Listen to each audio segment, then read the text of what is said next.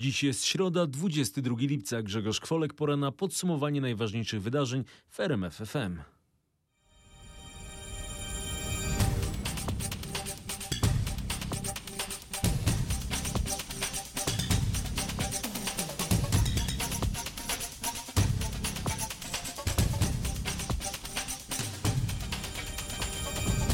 Polska szykuje się na drugą falę koronawirusa. Ponownego wzrostu liczby zachorowań spodziewamy się jesienią. Dlatego przy Ministerstwie Zdrowia powstał specjalny zespół, który do końca wakacji ma opracować plan, jak sobie poradzić z nową falą zakażeń. Mariusz Piekarski odsłania pierwsze elementy tego planu. Kluczowe będzie odróżnienie i odseparowanie chorych na COVID-19, czyli zarażonych koronawirusem od chorych na grypę i zwykłe infekcje górnych dróg oddechowych. Problem w tym, że objawy są podobne i nie można wykluczyć, że wszyscy spotkają się w tej samej poczekalni w przychodni. I to główne wyzwanie dla systemu ochrony zdrowia i takie zadanie dostali właśnie eksperci, bo ta fala może być olbrzymia. Dziennie możemy mieć do 100 tysięcy osób w przychodniach ze schorzeniami grypowymi i paragrypowymi, to to pokazuje nam skalę, na jaką się musimy przygotować. I jak jesteśmy gotowi? E, Musimy oddzielić pacjentów grypowych od pacjentów koronawirusowych. I jaki jest plan na oddzielenie tych, którzy do przychodni przyjdą z Dlatego- katarem, z kaszlem, z gorączką i nie będziemy wiedzieć, czy to jest grypa, czy koronawirus? O tym zdecydują eksperci. Odpowiada na razie rzecznik Ministerstwa Zdrowia Wojciech Andrusiewicz. Jak ustaliłem, nie jest wykluczone, że po pierwszym wywiadzie, tym telefonicznym, część osób przed wizytą w przychodni będzie musiała obowiązkowo zrobić test na koronawirusa, na przykład w punktach drive-thru. Przy NFZ e, powstał z kolei zespół, który ma opracować plan powiększenia listy szpitali jednoimiennych albo wydzielenia oddziałów, także tych wysokospecjalistycznych, dla wszystkich chorych z objawami grypy lub koronawirusa. W czasie szczytu drugiej fali do przychodni może zgłaszać się nawet 100 tysięcy osób dziennie z objawami grypy albo koronawirusa. Kluczowe będzie wtedy szybkie i sprawne wykonanie testów. Mariusz Piekarski sprawdzał, czy Polska Służba Zdrowia sobie z tym poradzi. Resort Zdrowia zapewnia, że tak, bo w magazynach już teraz leży milion testów genowych, a po drugie ceny tych testów znacznie spadły i nie ma tak jak na początku pandemii problemu z dostępnością testów. Rozważane jest jednak wydłużenie listy laboratoriów, które mogłyby takie testy genowe wykonywać. Na dziś e, nie ma jeszcze takiej potrzeby, ale na pewno przygotowujemy możliwą bazę buforową, która mogłaby obsługiwać dodatkowe testy, jeżeli taka będzie potrzeba. Na dziś takiej potrzeby jeszcze nie ma. A to może być kluczowe do opanowania drugiej fali epidemii, uważa zastępca dyrektora Państwowego Zakładu Higieny Rafał Gierczyński. Jak mówi, najważniejsza będzie wtedy szybka diagnostyka, by podczas drugiej fali pandemii i szczytu grypowego można było wykonać testy w 24 godziny. powinniśmy dążyć do utrzymania tego czasu. Natomiast, żeby sobie z tym poradzić, no to trzeba mieć odpowiednią przepustowość jakby diagnostyczną. Resort Zdrowia zupełnie inne testy, mniej skuteczne, ale za to dużo szybsze testy antygenowe chce przekazać do wszystkich oddziałów ratunkowych w szpitalach, by testować każdego pacjenta już podczas przyjęcia do szpitala. Stan przygotowań do jesiennej fali testów sprawdził też nasz wielkopolski reporter Mateusz Chłystun, który zapytał o to lokalny sanepid. Wielkopolski Sanepid nie prowadzi mimo to specjalnych przygotowań. Jak zapewniła mnie dyrektor tej instytucji, epidemiolodzy czekają na ewentualne nowe wytyczne resortu zdrowia lub głównego inspektora sanitarnego. Są jednak przekonani, że liczba zachorowań po okresie urlopowym i licznych wyjazdach będzie rosnąć. Wciąż apelują o higienę rąk, zakrywanie twarzy w pomieszczeniach i zachowanie odpowiedniego dystansu, na przykład w kolejce. Od początku epidemii COVID-19 w 15 laboratoriach w Wielkopolsce wykonano 174 tysiące testów. Tylko w ciągu ostatniej doby było ich 1084. Jeśli liczba badanych wymazów utrzyma się na podobnym poziomie, obecny zapas testów wystarczy w Wielkopolsce na niewiele ponad miesiąc. Kluczowe w przygotowaniu do jesiennej fali zachorowań może być zakupienie odpowiedniej liczby szczepionek na grypę. Ten preparat może być jednym z najbardziej poszukiwanych specyfików na rynku, ostrzega ponownie Mariusz Piekarski, którego zapytam, czy jesteśmy zabezpieczeni, jeżeli chodzi o dostęp do tej szczepionki. Tak, ale tylko dla grup podwyższonego ryzyka, które mają prawo do refundo- refundowanej darmowej szczepionki na grypę. E, Seniorzy, osoby ze schorzeniami przewlekłymi czy personel medyczny. To właśnie tylko taką pulę szczepionek zamawia resort zdrowia. Jedna umowa już jest zawarta, druga ma być do końca miesiąca. W samej refundacji na dziś na pewno będzie około miliona szczepionek, ale podkreślam, to jest tylko refundacja. To już jest E, zakontraktowane. Jedna firma już jest, e, można by rzec, zakontraktowana. Pytanie, czy będzie szansa kupić szczepionkę po prostu w aptece bez refundacji? Będzie kłopot, przewiduje dr Paweł Grzesiowski, immunolog, ekspert do spraw zdrowia publicznego. Myślę, że jesteśmy co, całkowicie nieprzygotowani, zarówno mentalnie, jak i y, przede wszystkim zaopatrzeniowo. W tej chwili właściwie już skończyły się zamówienia szczepionek. Ale ale ministerstwo zapewnia, że producenci deklarują dostawy na poziomie z poprzednich lat, a większym problemem niż same dostawy jest brak chętnych do szczepień, bo przeciwko grypie szczepi się u nas zaledwie 4% z nas. Stąd głosy niektórych ekspertów, by dla części populacji małych dzieci do 5 roku życia i seniorów szczepienia przeciwko grypie były obowiązkowe. Nie planujemy takich zmian, odpowiada resort zdrowia. W Polsce w ciągu ostatniej doby przybyło 380 chorych, w tym 113 na Śląsku, 50 w Małopolsce i 46 na Mazowszu. Zmarło kolejnych 6 osób. W sumie liczba osób, u których wykryto koronawirusa od początku epidemii w Polsce przekroczyła 41 tysięcy. Wyzdrowiało 31 tysięcy z nich. Pod osłoną nocy Prawo i Sprawiedliwość zgłosiło zaskakującą poprawkę do ustaw zdrowotnych, które miały pomóc w walce z COVID-19. Chodzi o przepisy, które umożliwiłyby pokrycie kosztów druku kart i pakietów wyborczych. Ponad 70 milionów złotych, które trafiłyby głównie do Poczty Polskiej, miałoby wypłacić Krajowe Biuro Wyborcze. Patryk Michalski pytał o ten zaskakujący pomysł polityków partii rządzącej i opozycji. Szef klubu PiS Ryszard Terlecki twierdzi, że nic nie wie o sprawie, mimo że to posłowie PiS podczas Komisji Zdrowia przedstawili poprawkę, a później ją przegłosowali. Prawdę mówiąc nie wiem jaka to poprawka. Opozycja jest oburzona i przypomina, że wybory kopertowe organizowane przez Jacka Sasina odebrały kompetencje Państwowej Komisji Wyborczej i Krajowemu Biuru Wyborczemu. Teraz to z ich budżetu ma zostać pokryty m.in. koszt druku kart. Tu mamy przypadek próby tuszowania przekrętu wyborczego, który chciał nam PiS zaproponować. Mówi Sławomir Neumann z Koalicji Obywatelskiej. W Sejmie padły też pytania o ustalenia ostatniego szczytu Unii Europejskiej, w trakcie którego dzielono środki z najnowszego budżetu wspólnoty i pieniądze na tzw. Fundusz Odbudowy. Rząd zapewnia, że ten szczyt to wielki sukces Polski, która łącznie dostanie ponad 700 miliardów złotych, ale opozycja pyta o powiązanie funduszy z praworządnością. Patryk Michalski przysłuchiwał się sejmowej debacie i odpowie na pytanie, czy premier Mateusz Morawiecki nadal utrzymuje, że unijny budżet nie jest bezpośrednio powiązany z praworządnością. Tak, Mateusz Morawiecki zdania nie, zmieni jedna, nie zmienia, jednak o praworządności mówił dziś niewiele. Skupiał się za to na kwotach, które mają trafić do Polski. Otrzymaliśmy również blisko 3 miliardy złotych dodatkowo na rozwój najmniej zamożnych polskich regionów. O związku budżetu i praworządności mówiła rzecznik PiS. Anita Czerwińska jest przekonana, że Polska nie jest zagrożona cięciami budżetu. Bez jednomyślnej zgody wszystkich państw Unii nie ma mowy o sankcjach. Jednak szefowa Komisji Europejskiej podkreślała, że jest inaczej, że głosowanie będzie odbywać się w tej sprawie kwalifikowaną większością. Zwracał na to uwagę szef PO Borys Budka. Cieszę się, że po raz pierwszy w tym dokumencie pojawiły się tak ważne zapisy jak te dotyczące konieczności przestrzegania prawa. Lewica też nie ma wątpliwości, że budżet jest powiązany z praworządnością. Będziemy zabiegać, aby w Parlamencie Europejskim poprawić ten budżet, żeby był jeszcze lepszy. Tak deklarował z kolei Władysław Kosiniak-Kamysz. A e, z kolei Krzysztof Bosak zarzucał Prawu i Sprawiedliwości, że Mateusz Morawiecki realizował lewicowy scenariusz centralizowania Unii. Tak grzmiał z sejmowej mównicy. Dyskusja przed chwilą się zakończyła. Z Sejmu Patryk Michalski. Tematem praworządności chcą się teraz zająć europarlamentarzyści, którzy już zapowiadają zaostrzenie zapisów, które znalazły się w konkluzjach szczytu. Europarlament zbiera się w czwartek, ale Katarzyna Szymańska-Borginą już w środę ujawniła, co może znaleźć się w rezolucji. W projekcie rezolucji, który widziałam, a który ma być jutro głosowany na sesji plenarnej Parlamentu Europejskiego, zaostrzono zapisy dotyczące warunkowości. Jak usłyszałam, eurodeputowani są świadomi interpretacji szczytu, którą stosują polskie i węgierskie władze. W dokumencie jest więc powrót do pierwotnego, najostrzejszego zapisu Komisji Europejskiej w sprawie tego mechanizmu, czyli żeby decyzja o ewentualnym odbieraniu lub zamrażaniu pieniędzy w związku z łamaniem zasad państwa prawa zapadała w Radzie Unii tak zwaną odwróconą większością kwalifikowaną, co znacznie utrudniłoby jej odrzucenie. Parlament Europejski chce także uczestniczyć w tym procesie decyzyjnym, co także jest wzmocnieniem. Jutro ta rezolucja prawdopodobnie zostanie przegłosowana, bo na projekt już zgodziło się pięć frakcji. Będzie to jednak dopiero wstęp do negocjacji z Radą Unii. Ostateczne głosowanie Parlamentu Europejskiego nad unijnym budżetem spodziewane jest dopiero w listopadzie. Mówiła z Brukseli korespondentka RMFFM.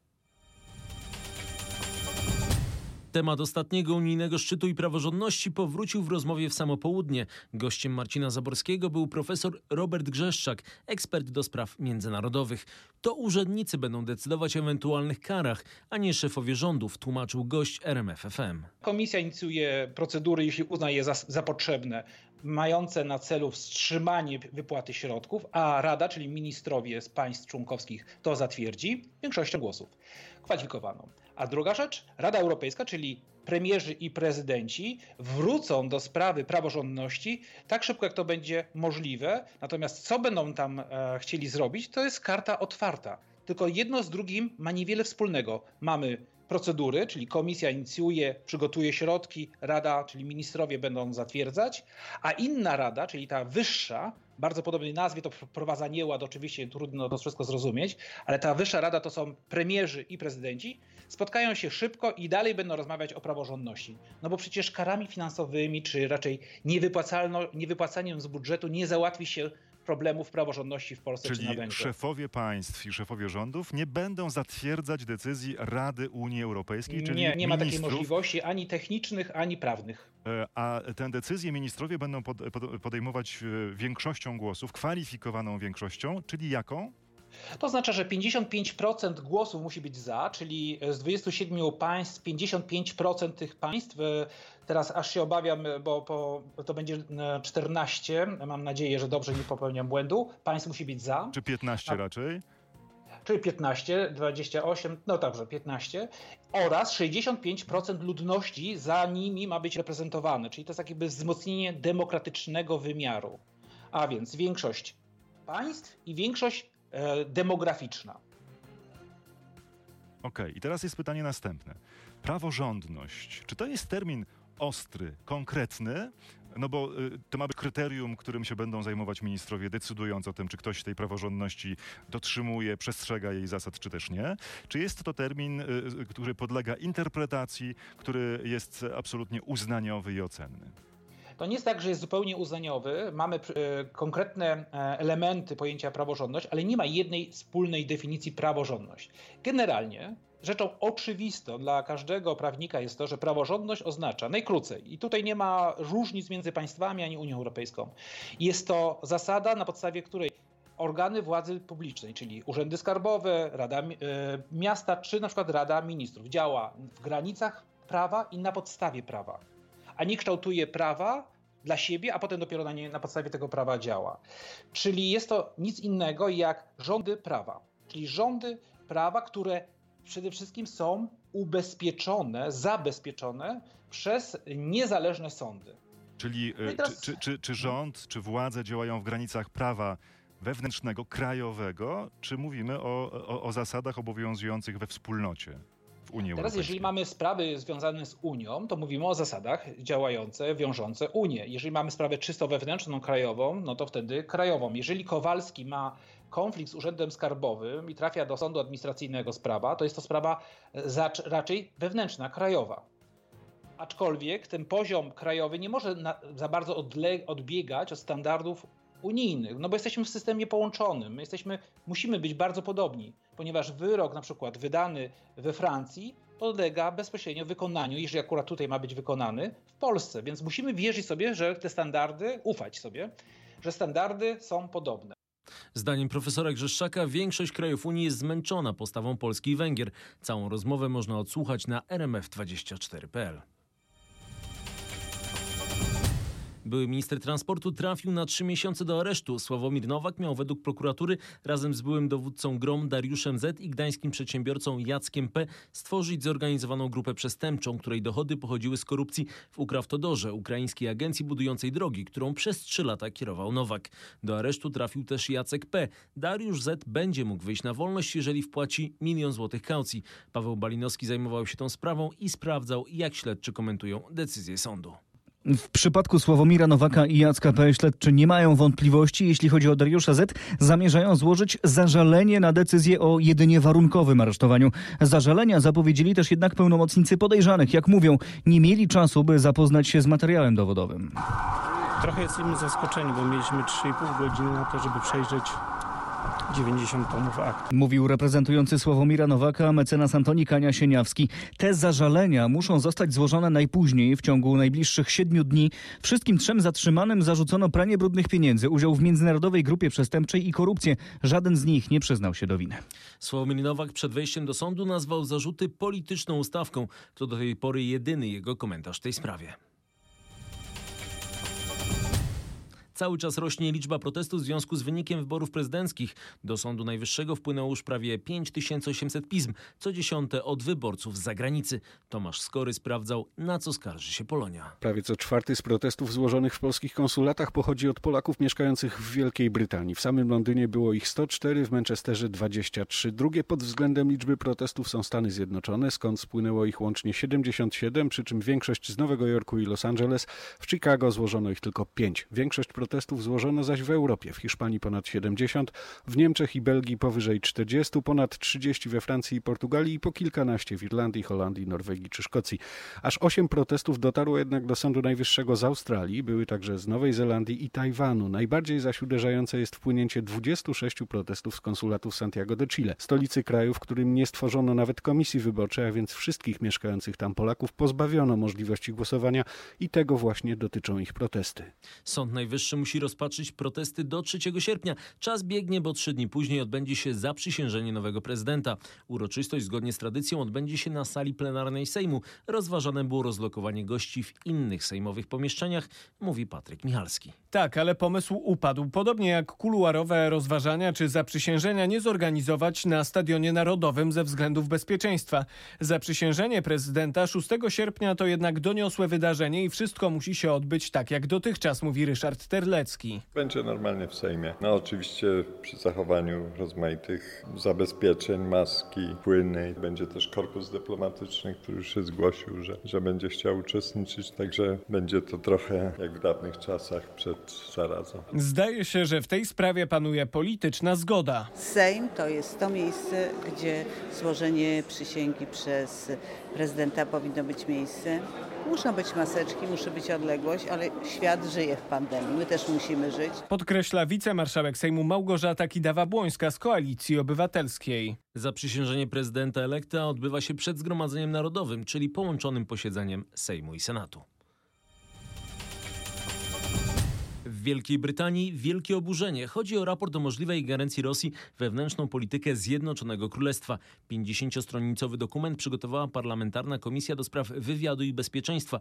Posłowie twierdzą, że rząd celowo nie badał wpływu Rosji na wybory i referendum w sprawie Brexitu. Co oburza Brytyjczyków i co zamierza zrobić tym rząd Borisa Johnsona, sprawdzał nasz londyński korespondent Bogdan Frymorgan. Krytyka jest tak miażdżąca, że rząd już teraz zastanawia się nad zaostrzeniem prawa. Wymagałoby ono od Rosjan wjeżdżających do Wielkiej Brytanii, a mających związki z Kremlem, do złożenia odpowiedniej deklaracji na granicy. Złamanie tego prawa byłoby przestępstwem. Jednak jak podkreślają komentatorzy, szpiedzy rzadko przyznają się do swej roli na ochotnika. W Wielkiej Brytanii mieszka wielu rosyjskich oligarchów. To ludzie bogaci i wpływowi. I to ta grupa, a nie hakerzy z rosyjskich fabryk troli jest najbardziej niebezpieczna. Brytyjską stolicę często nazywa się Londongradem, maszyną do prania brudnych pieniędzy. Jak zaznaczają obserwatorzy, część tych funduszy okrężną drogą wpływa na konta partii politycznych. I to też musi się zmienić. Raport krytykuje też nieudolne działania brytyjskich służb specjalnych. Cięgi zebrała m.in. legendarna MI5, czyli odpowiednik polskiego ABW. We Francji rząd rozważa możliwość częściowego zamknięcia granicy z Hiszpanią. Restrykcje miałyby uchronić kraj przed nadejściem drugiej fali pandemii koronawirusa, informuje z Paryża Marek Gładysz. Możliwość wprowadzenia kontroli i częściowego zamknięcia granicy z Hiszpanią rozważana jest głównie z powodu niepokojącego wzrostu przypadków zarażeń w Katalonii. Obserwatorzy niepokoją się, że obostrzenia i tasiemcowe kolejki na tej granicy mogłyby się stać dużym problemem dla europejskich turystów udających się samochodami do innych regionów Hiszpanii, bo muszą oni przejeżdżać przez terytorium Francji. Członkowie stworzonego przy Pałacu Elizejskim Naukowego Komitetu Doradczego sugerują, że druga fala epidemii nadejdzie, nie wiadomo tylko kiedy.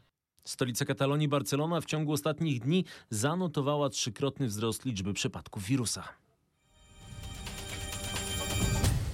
W amerykańskich miastach odnotowuje się więcej zabójstw z użyciem broni palnej niż przed rokiem. To najnowsze dane z oceanu. Na szczycie listy FBI niezmiennie Chicago, ale fala przemocy narasta także w Nowym Jorku, donosi nasz korespondent Paweł Żuchowski. Nie ma wątpliwości, że epidemia koronawirusa i wywołany przez nią kryzys mają wpływ na to, co dzieje się w amerykańskich miastach. Chicago, Nowy Jork, ale też Houston, Philadelphia, Los Angeles czy Atlanta to miasta, gdzie notuje się większą liczbę strzelanin. W miniony weekend w Chicago postrzelono 63 osoby, 12 zmarło.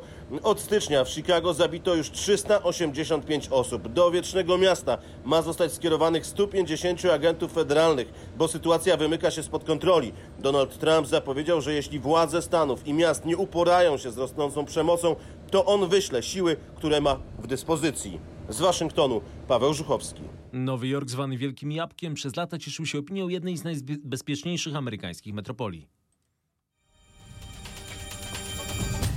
Sceny jak z sensacyjnych filmów rozegrały się we wtorek w małopolskich Wadowicach.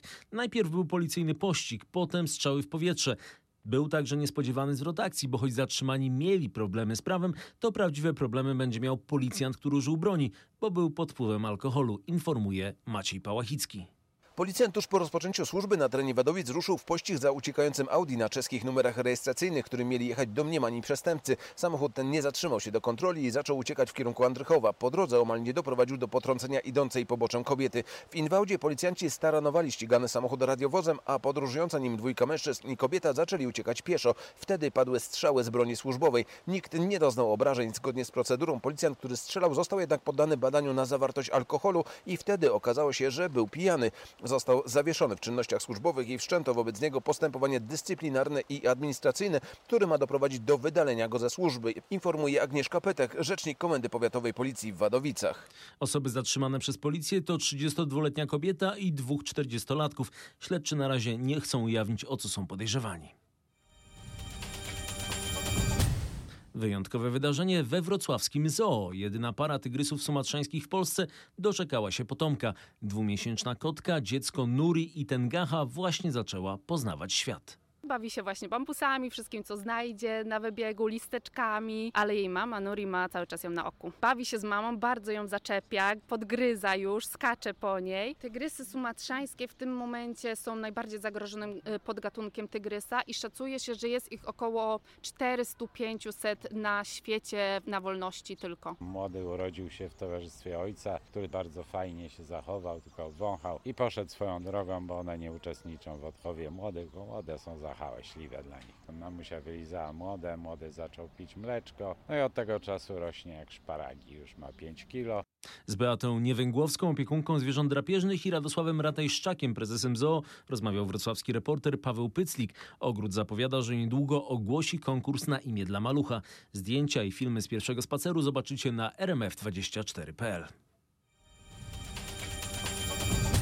Dziś Światowy Dzień Mózgu. Trzeba dobrze jeść, dużo spać, ruszać się i przede wszystkim używać mózgu. Radzą w tym dniu neurolodzy. Ci, którzy są aktywni, którzy spotykają się z innymi, rozmawiają, nawiązują nowe kontakty, uczą się nowych języków. Wiele osób podejmuje w dość późnym wieku nauki gry na pianinie na przykład, czy innych instrumentach, albo coś zupełnie nowego, jakąś czynność umysłową podejmują. Aktywujemy dodatkowe obszary mózgu, poszerzamy te centra aktywności, które zawiadują kontrolą danych funkcji. Czyli im bardziej rozległe zainteresowania, e, przeciwległe, skrajne, tym dla mózgu lepiej tak naprawdę. Zdecydowanie tak jest. Z profesorem Konradem Rejdakiem, szefem Lubelskiej Kliniki Neurologii, rozmawiał Krzysztof Kot. Uwaga na silne podmuchy wiatru na jeziorach. Ratownicy z Mazurskiego Ochotniczego Pogotowia Ratunkowego ostrzegają początkujących żeglarzy, że pogoda może być w najbliższym czasie zdradliwa. Pamiętajmy przed wypłynięciem, aby sprawdzić e, stan techniczny naszych jednostek. E, czy potrafimy zrefować żagiel w razie uderzenia wiatru, gdzie są kamizelki. Poprzymierzajmy te kamizelki, żeby każdy wiedział, która jest jego, żeby wszystkie paski były posprawdzane, pozapinane. E, wcale to nie jest wstyd, jeżeli ktoś e, obawia się, e, będąc na wodzie, bądź nie umie pływać, że tą kamizelkę założy. Raczej jest to poważane i, i, i godne naśladowania. Zwracajmy uwagę na maszty pogodowe, obserwujmy niebo, czy ta pogoda się nie zmienia. Podpowiadał z jeziora Bocznego koło Giżycka ratownik MOP Konrad Dylewski, a o radę pytał nasz olsztyński reporter Piotr Bułakowski. Niebezpiecznie może być też w górach. W Tatrach pogoda jest na razie spokojna, ale może to się niedługo zmienić, ostrzega szef Zakopańskiego IMGW Paweł Parzuchowski. Pogoda jest spokojna, temperatura umiarkowana. W Zakopanem nie przekracza 20 stopni, wysoko w Tatrach 10. Jeśli pojawiają się opady deszczu, w prognozach to jutro i głównie w górach, natomiast powinny być nieduże. Większe ryzyko opadów i burz zaistnieje już w piątek i w sobotę. Osoby, które planują na ten czas górskie aktywności, powinny bieżąco monitorować aktualne prognozy i sytuację meteorologiczną. Powinny faktycznie opierać się na aktualnych prognozach pogody, które potrafią w ciągu kilku godzin się zmienić, tak, aktualizować. Pomagają bardzo radary meteorologiczne, które pokazują, jak te strefy opadów czy burz się przemieszczają można odpowiednio wtedy zareagować. Załamania pogody w górach mogą być bardzo niebezpieczne, ostrzega synoptyk. W Zielonej Górze święto męskiej siatkówki. Po prawie 300 dniach przerwy nasza reprezentacja gra z drużyną Niemiec. To dobrze znany rywal, mówił jeszcze przed spotkaniem nasz dziennikarz sportowy Wojciech Marczyk. Dokładnie tak. Biało-czerwoni mierzyli się ostatnio z naszymi zachodnimi sąsiadami w ubiegłym roku w ćwierćfinale Mistrzostw Europy i wygrali wtedy 3 do 0. Ale w dzisiejszym meczu na pewno nie wynik będzie najważniejszy, bo będzie to dla siatkarzy pierwsze oficjalne spotkanie od marca, kiedy zakończyły się sezony ligowe. Na trybunach zabraknie też kibiców, ale tu, gdzie teraz jestem, za halą stoi ogromny telebim, na którym jak w kinie samochodowym fani biało-czerwonych będą mogli zobaczyć to spotkanie. Tomasz Fornal, przyjmujący naszej reprezentacji, podkreśla, że w tej trudnej trudnej sytuacji pandemii jest to niestety jedyne rozwiązanie. Kibice będą mogli, mogli zobaczyć, jak sobie radzimy z reprezentacją Niemiec i, i to jest jakiś plus, ale na pewno duży minus z powodu tego, że, że tych kibiców nie będzie. Początek spotkania o 20.30 sprzed hali Mosiru w Zielonej Górze. Wojciech Marczyk. Pierwszą dużą imprezą lekkoatletyczną w Polsce w najbliższym czasie będzie memoriał Ireny Szewińskiej. Zawody odbędą się za niecały miesiąc w Bydgoszczy. Sprinterka Ewa Swoboda jest zadowolona ze swojej obecnej formy. No myślę, że już tak 80%. Jeszcze przede mną jeden obóz, ale na szczęście w Szczyrku, także bliziutko. Chciałabym być gotowa. Jest trochę parcie, bo trzeba się pokazać, bo długo nie startowałam. Też już bym chciała wystartować. Ostatni start w październiku, także to jest trochę czasu. Czołowa polska biegaczka trenowała w ostatnim czasie na zgrupowaniu w Spale. Pogodzie bez zmian, dalej pochmurnie, miejscami możliwe przelotne deszcze, szczególnie na północy i w górach. Burze na szczęście tylko w górach, zwłaszcza w Karpatach. Wciąż chłodniej od 20 do 24 stopni na północnym wschodzie, do nawet 25-6 na południu.